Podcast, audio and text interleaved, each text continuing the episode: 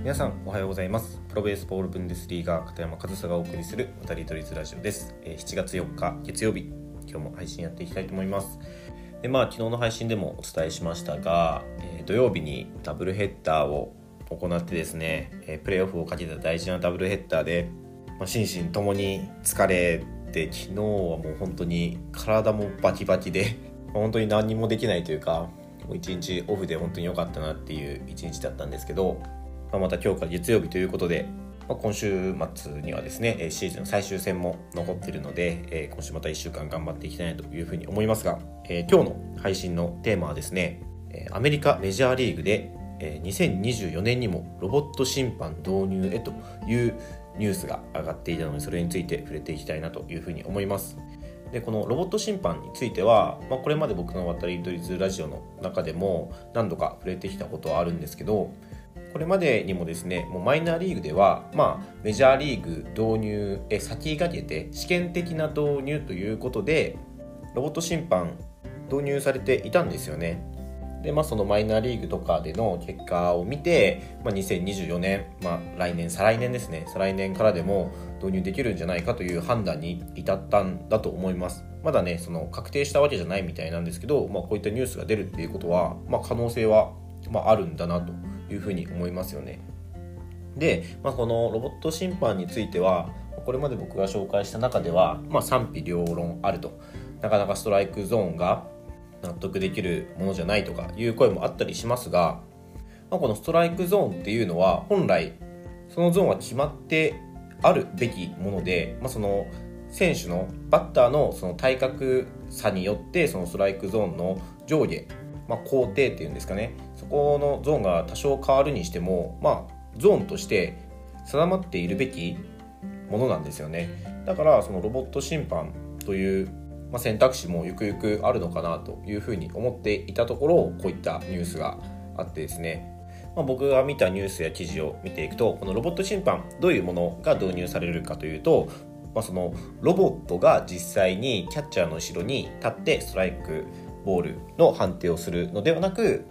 まあ、今まで通り人が審判としてキャッチャーの後ろに立つんですけどストライクボールの判定に関しては、まあ、そのスピーカーとかでねあの審判がはめてるヘルメットの中にスピーカーというか、まあ、無線っていうんですかねそういったものがあって、まあ、そのロボットが判定したストライクもしくはボールを審判がその場で選手に伝えるコールするというような方法が取られるみたいです。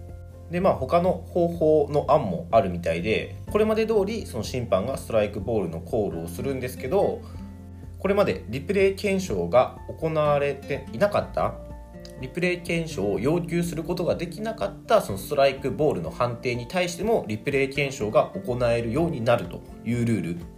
まあ、そういった方法も検討されているようですね。でまあ、まだ2年先ということで、まあ、これからねどういった方法が検討されていくか分かんないんですけど、まあ、僕個人的な考えをこれからお話しすると、まあ、そのねリプレイ検証をストライクボールにも導入するのであれば僕はもう最初から、まあ、そのロボットというか AI の判定をあの審判がコールするやり方の方がいいんじゃないかなというふうに思います。やっぱりその方がね人よりも正確だと思うんですよね。でまあ、そのこれまでにあった選手たちの声という中でその落差のある変化球に対するストライクボールの判定が正確じゃないあまり良くないという声がその試験的導入で、えー、導入されているマイナーリーグの方であったと。ただこれ僕が思うにそれが別に毎回ブレているとかそういうことではなくてこれまでのストライクゾーンからしてちょっと違和感があるようであれば多分ロボット審判導入されたらもうシーズン後半には選手たちも慣れてくると思うんですよね。でその野球をやってる方やってた方ならお分かりいただけると思うんですけどそのいい審判って僕たちが言う審判ってそのストライクゾーンが正確であることはもちろんなんですけど多少ストライクゾーンに癖があったとしてもそのストライクゾーンが1試合を通して変わらなければそれはそれでいい審判ですよね。少しだけアウトコースが広いとか少しだけ低めを広めに取るとか、まあ、そういうことって審判によってあるんですけど正確であることの次に大事なのがストライクゾーンが変わらないことなんですよね。逆を言えば一番選手として困る審判っていうのは毎回ストライクゾーンが変わる審判。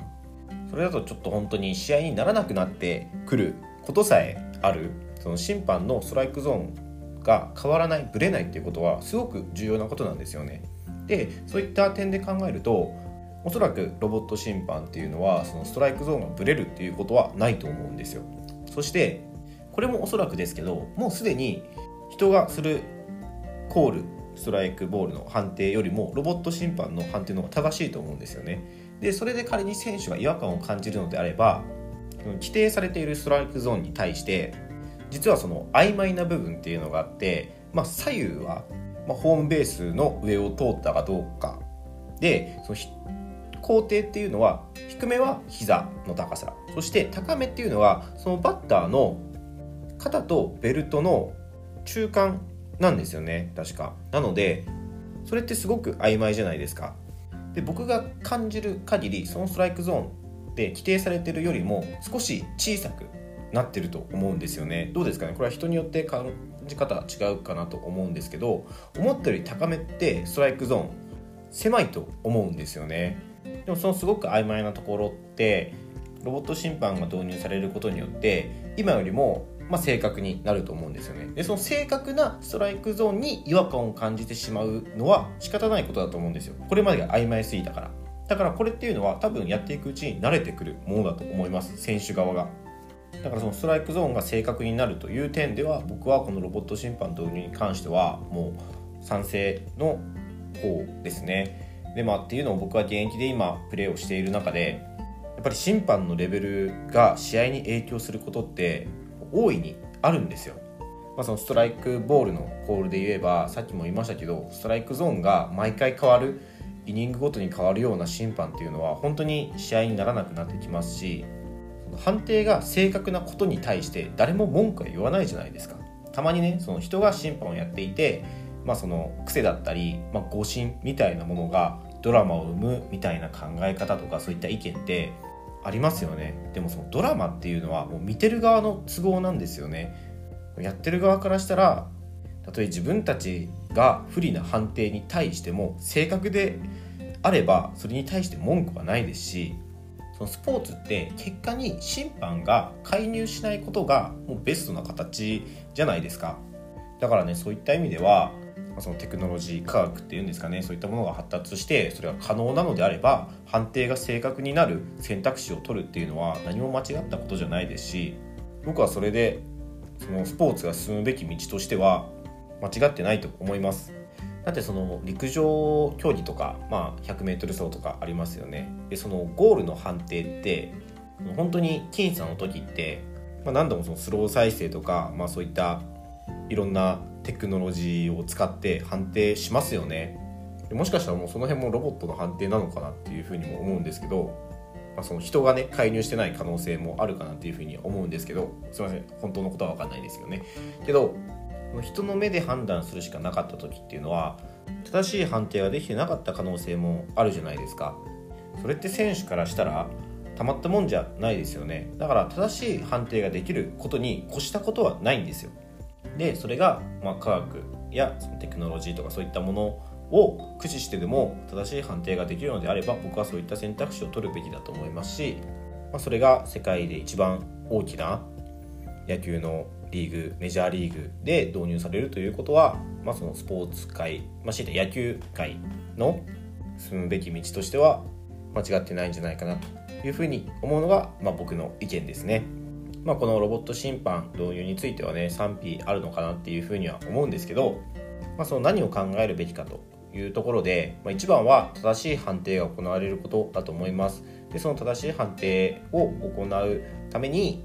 まあ、そのテクノロジーというものを導入するという案は僕は賛成ですので、まあ、そういった僕の意見も踏まえて、え今日は